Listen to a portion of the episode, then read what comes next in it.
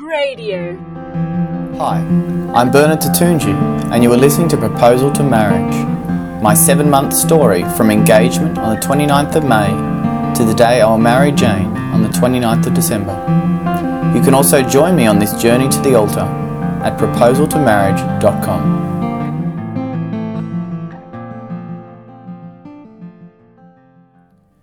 I felt I should put it straight out there that I'm not a huge fan of weddings. Let me explain. While the institution of marriage is wonderful, and I firmly believe more people should make that commitment, I do not like the way in which the wedding industry has taken over the ideas of fidelity and genuine love and replaced them with makeup trials, chair covers, and expensive cars. There seems to be little concern for the actual wedding ceremony. It's more about the party afterwards. Interestingly, the rise of the wedding industry and the amount of money spent is almost in direct correlation with the fall in the understanding of the nature of marriage and its purpose. Once upon a time, a couple met, became engaged, and soon after married in a simple but joy filled ceremony and celebration. Today, a couple meet, move in together, pretend to live as husband and wife, and some years later decide to host a massive wedding celebration. Often, the authentic joy that should be present at a wedding is disguised behind the grandeur of a show that is more akin to a Hollywood production than the sacred union of a man and a woman. I did not want my wedding day to be a day unlike any other in its excessiveness, but rather a day which felt like the start of a sacred journey, and where my new wife and I could truly celebrate with all our loved ones in elegant simplicity.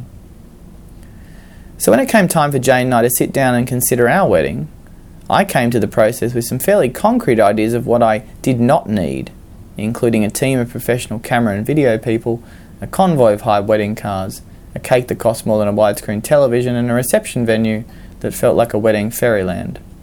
My pre Jane plan included a church followed by a marquee in a field with a lamb spit roast. However, as I have learnt recently, a wedding is a celebration of two people, and for that reason, I think I see why planning one can be such an excellent part of the preparation process, because it requires discussion and compromise. You may have already picked up that I'm a person who's pretty definite in his ideas, so sitting down with Jane listening to her ideas helped me to begin to understand that this will not be her day or my day, but indeed it needs to be our day.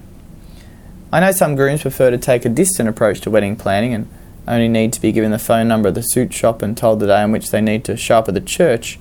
But for me, this is a day which I want to be actively involved with Jane the planning and preparations of so that our wedding ceremony and reception is very much the result of our joint efforts. One of the first aspects I had to come to terms with was that the day is going to cost money. I think I have a disdain for spending money unnecessarily, mine or other people's. I was watching a clip from the movie Father the Bride recently where Steve Martin's character, George Banks, goes with his wife and newly engaged daughter to meet Frank, the heavily accented wedding coordinator.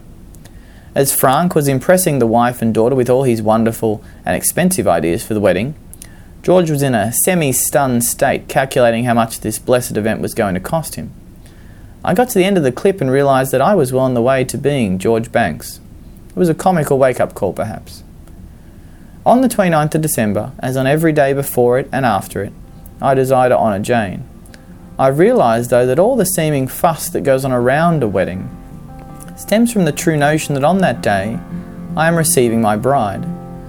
Jane will move from the care of her father to the care of her husband. I am receiving a beautiful gift and must then, within reason, treat the day accordingly. So let the planning begin.